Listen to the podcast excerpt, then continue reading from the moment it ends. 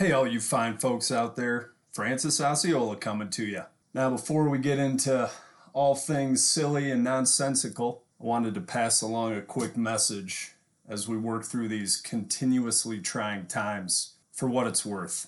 I know there's, well, we've seen a rise uh, in floods of positive messages, positive actions people are taking. I think now more than ever, and we need each other.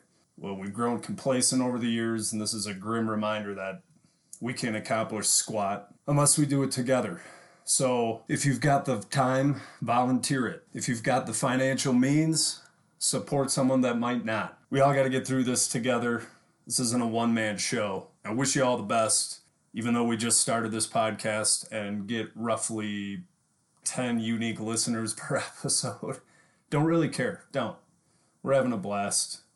And honestly, even though I know we don't get a ton of a ton of traffic, even if we can make a couple people laugh, that that shit's worth it. So take care of yourselves, take care of your loved ones, take this opportunity t- to get to get closer, and that and that goes beyond and that goes beyond your family. That goes beyond friends.